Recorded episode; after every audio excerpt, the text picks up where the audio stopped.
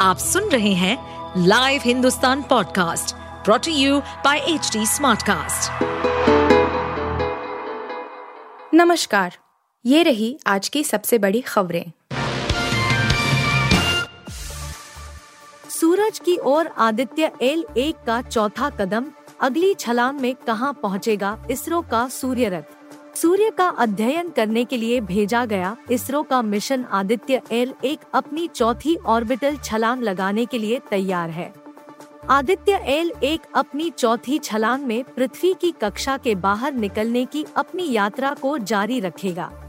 Aditya L एक चौथी orbital छलांग 15 सितंबर को भारतीय समयानुसार लगभग दो बजे लगाएगा। यह कदम इसरो के सूर्यरथ उसके अंतिम गंतव्य लैग्रेंज पॉइंट एक, एल एक के करीब ले जाएगा। इसरो की तरफ़ से छोड़ा गया अपनी तरह का पहला मिशन आदित्य एल एक सूर्य के ज़रिए पड़ने वाले पृथ्वी के पर्यावरण पर इसके प्रभाव का अध्ययन करेगा। अंतरिक्ष यान पृथ्वी से लगभग एक दशमलव पाँच मिलियन किमी दूर सूर्य पृथ्वी के बीच मौजूद एल एक बिंदु के आसपास एक प्रभामंडल में मौजूद रहकर सूर्य का अध्ययन करेगा। एल एक एक ऐसा बिंदु है जहाँ ग्रहण या किसी तरह की रुकावट के बिना के सूर्य का निरंतर अध्ययन किया जा सकता है। आदित्य एल एक की चौथी छलांग मिशन के लिए महत्वपूर्ण भूमिका निभाएगी। पृथ्वी के गुरुत्वाकर्षण बल का कुशलता पूर्वक उपयोग करके इसरो इंजीनियरों का लक्ष्य अंतरिक्ष यान को ऊपर उठाना है। इस छलांग की तैयारी 10 सितंबर को आयोजित तीसरे ऑर्बिट्राइजिंग ऑपरेशन के सफल समापन के बाद से किया जा रही है।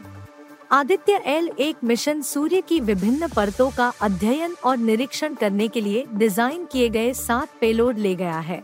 यह एल एक बिंदु के चारों ओर हेलो कक्षा में रहते हुए सूर्य का डाटा इसरो को भेजेगा। आदित्य एल एक रियल टाइम में सौर गतिविधियों और अंतरिक्ष मौसम पर उनके प्रभाव पर मूल्यवान डेटा भारतीय स्पेस एजेंसी को ट्रांसफ़र करेगा। तलाश में भटकती रही पुलिस, मौज में था मोनू मानेसर, खुद किया थाईलैंड वाला बड़ा खुलासा। नासिर जुनैद हत्याकांड के मामले से सुर्खियों में आने के बाद मोनू मानेसर पुलिस से बचने के थाईलैंड भाग गया था। वहाँ रहकर आरोपी फरारी काट रहा था। पुलिस पूछताछ के दौरान आरोपी ने यह रहस्योद्घाटन किया है। आरोपी ने नासिर जुनैद हत्याकांड में अपनी संलिप्तता होने से भी इनकार किया है। उसने पुलिस को बताया कि उसका इस हत्याकांड से कोई लेना देना नहीं है। कथित गोरक्षकों ने 16 फरवरी को भरतपुर ज़िले के घाटमिका गाँव निवासी 28 वर्षीय नासिर और 33 वर्षीय जुनैद के साथ मारपीट कर भिवानी में उनकी गाड़ी में आग लगाकर उन्हें ज़िंदा जला दिया था। पुलिस को गाड़ी के अंदर दोनों के कंकाल मिले थे। इस दोहरे हत्याकांड के बाद अचानक मोनू मानेसर का नाम सुर्खियों में आ गया था। मृतक के परिजन लगातार मोनू मानेसर पर आरोप लगा रहे थे। पुलिस सूत्रों के मुताबिक, इस मामले में आरोपी को अपनी गिरफ्तारी का अंदेशा हो गया था। भरतपुर के गोपालगढ़ थाना की पुलिस लगातार नूह और मानेसर में दबिश दे रही थी। इससे बचने के लिए आरोपी थाईलैंड भाग गया था। वहाँ बैंकॉक में रहकर सोशल मीडिया और मीडिया के ज़रिए नासिर जुनैद और नूंग की ब्रिज मंडल धार्मिक यात्रा पर नज़र रखे हुए था। वहीं अपने कुछ परिचितों से भी इस मामले की जानकारी जुटा रहा था। आरोपी ने थाईलैंड में होने की जानकारी किसी के साथ साझा नहीं की थी। इस वजह से पुलिस को भी उसका कुछ पता नहीं चल पा रहा था। कुछ अरसे पहले वह थाईलैंड से वापस आ गया था। यहाँ से गुरुग्राम आने के बजाय वृंदावन चला गया था। वहाँ वृंदावन में एक होटल में ठहरा हुआ था।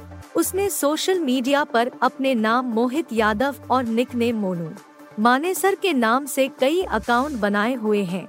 इन्हीं अकाउंटों से अपनी पोस्ट और वीडियो डालता रहता था। इससे स्पष्ट नहीं हो पाता था कि यह अकाउंट असली और या कोई फर्जी है। पुलिस सूत्रों का कहना है कि वृंदावन में छिपे होने की भी किसी को कोई जानकारी नहीं थी। कुछ समय पहले उसका अपने दोस्तों के साथ एक होटल में बैठे होने का फ़ोटो वायरल हुआ था। उस समय भी लोगों ने पुलिस पर आरोपी को गिरफ़्तार न करने के आरोप सोशल मीडिया पर लगाए थे।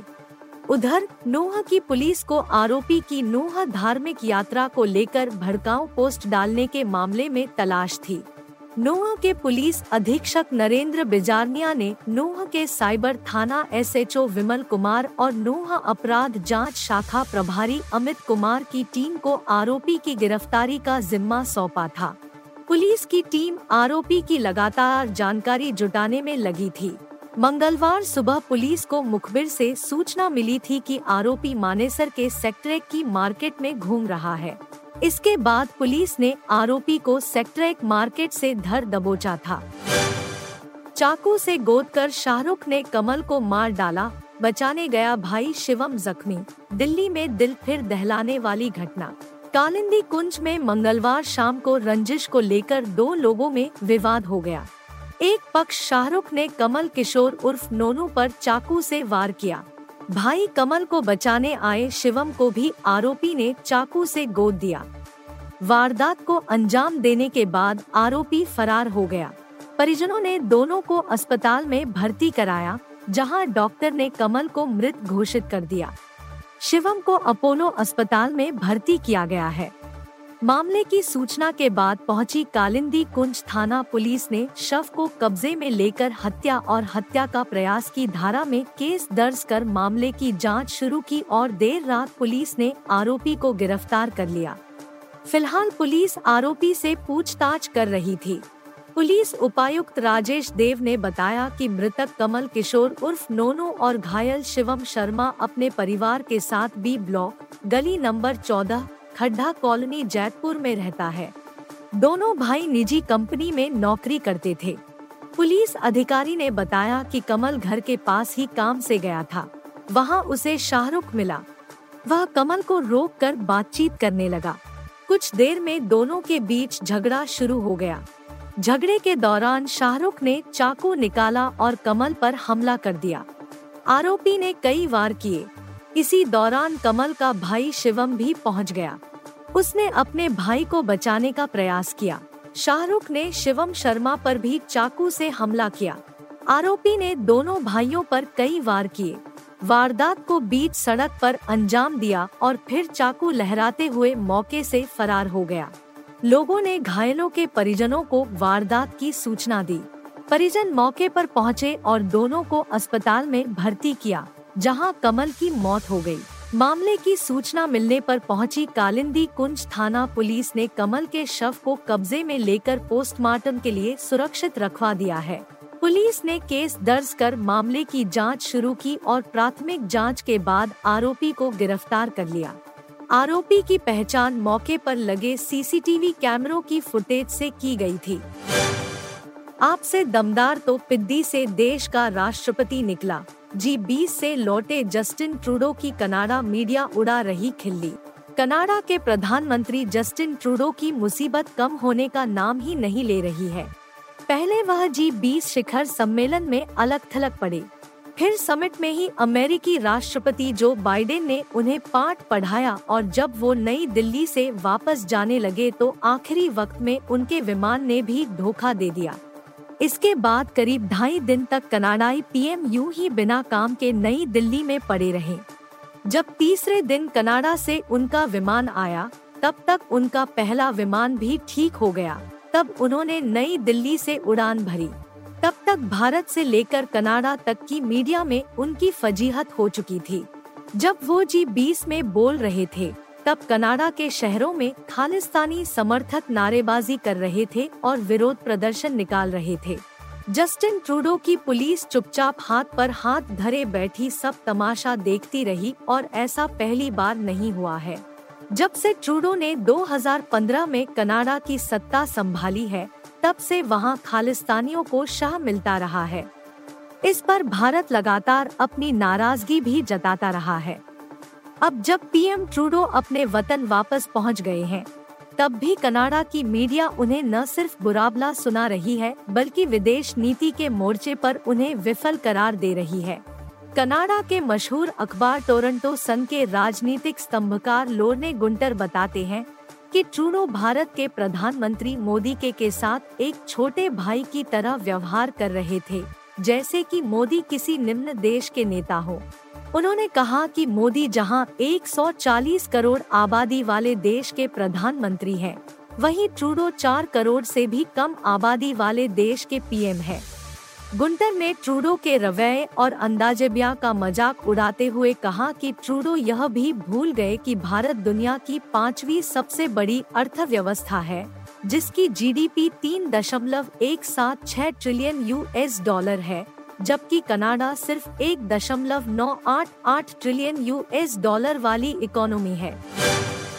आईसीसी वनडे रैंकिंग में शुभमन गिल, रोहित शर्मा को तगड़ा फ़ायदा, टॉप 10 में विराट कोहली। आईसीसी की ताज़ा जारी वनडे इंटरनेशनल बैटर्स की रैंकिंग में तीन भारतीय बल्लेबाज टॉप 10 का हिस्सा है। शुभमन गिल दूसरे पायदान पर पहुँच गए हैं, जबकि रोहित शर्मा नौवे पायदान पर पहुँच गए हैं। विराट कोहली आठवें नंबर पर है। पाकिस्तान के कप्तान बाबर आज़म अभी भी नंबर एक वनडे बैटर बने हुए हैं। बाबर आज़म के खाते में आठ रेटिंग पॉइंट्स हैं, जबकि शुभमन गिल के खाते में सात सौ उनसठ रेटिंग पॉइंट्स हैं। लोकेश राहुल को भी तीन पायदान का फ़ायदा मिला है और वह सैतीसवें नंबर पर आ गए हैं। आपको बता दें कि लोकेश राहुल आईपीएल 2023 में चोटिल हो गए थे और एशिया कप के साथ लंबे समय बाद वापसी कर रहे हैं। 10, 11 और 12 सितंबर लगातार तीन दिन भारतीय बल्लेबाजों को मैदान पर उतरना पड़ा। पाकिस्तान और फिर श्रीलंका के खिलाफ दमदार बैटिंग का फ़ायदा भारतीय बल्लेबाजों को रैंकिंग में भी मिला है। ऑस्ट्रेलिया के स्टार सलामी बल्लेबाज डेविड वार्नर को भी रैंकिंग में फ़ायदा मिला है। एक पायदान की छलांग के साथ वार्नर चौथे नंबर पर आ गए हैं। दक्षिण अफ्रीका के विकेटकीपर बल्लेबाज क्विंटन डिकॉक को भी एक पायदान का फ़ायदा मिला और वह सातवें नंबर पर आ गए। ईशान किशन को तीन पायदान का फ़ायदा मिला है और वह बाईसवें नंबर पर आ गए हैं। वहीं गेंदबाजों की बात करें तो कुलदीप यादव सातवें पायदान पर पहुँच गए हैं। वहीं मोहम्मद सिराज नौवे पायदान पर हैं। कुलदीप ने इन दो मैचों में कुल नौ विकेट चटकाए हैं। ऑस्ट्रेलिया के जोश हेजलवुड नंबर एक ओडीआई गेंदबाज बने हुए हैं। वनडे इंटरनेशन में लंबे समय बाद वापसी कर रहे जसप्रीत बुमराह को भी रैंकिंग में फ़ायदा मिला है और वह दो पायदान के फ़ायदे के साथ सत्ताईसवें नंबर पर पहुँच गए हैं। आप सुन रहे थे हिंदुस्तान का डेली न्यूज़ रैप, जो एच टी स्मार्ट कास्ट की एक बीटा संस्करण का हिस्सा है। आप हमें फेसबुक ट्विटर और इंस्टाग्राम पे एट एच टी या podcasts@hindustantimes.com पर ईमेल के द्वारा सुझाव दे सकते हैं। इस पॉडकास्ट पर अपडेटेड रहने के लिए हमें फॉलो करें एट एच टी हम सारे मेजर सोशल मीडिया प्लेटफॉर्म पर मौजूद हैं। और ऐसे पॉडकास्ट सुनने के लिए log on to W W W dot H T smart cast dot com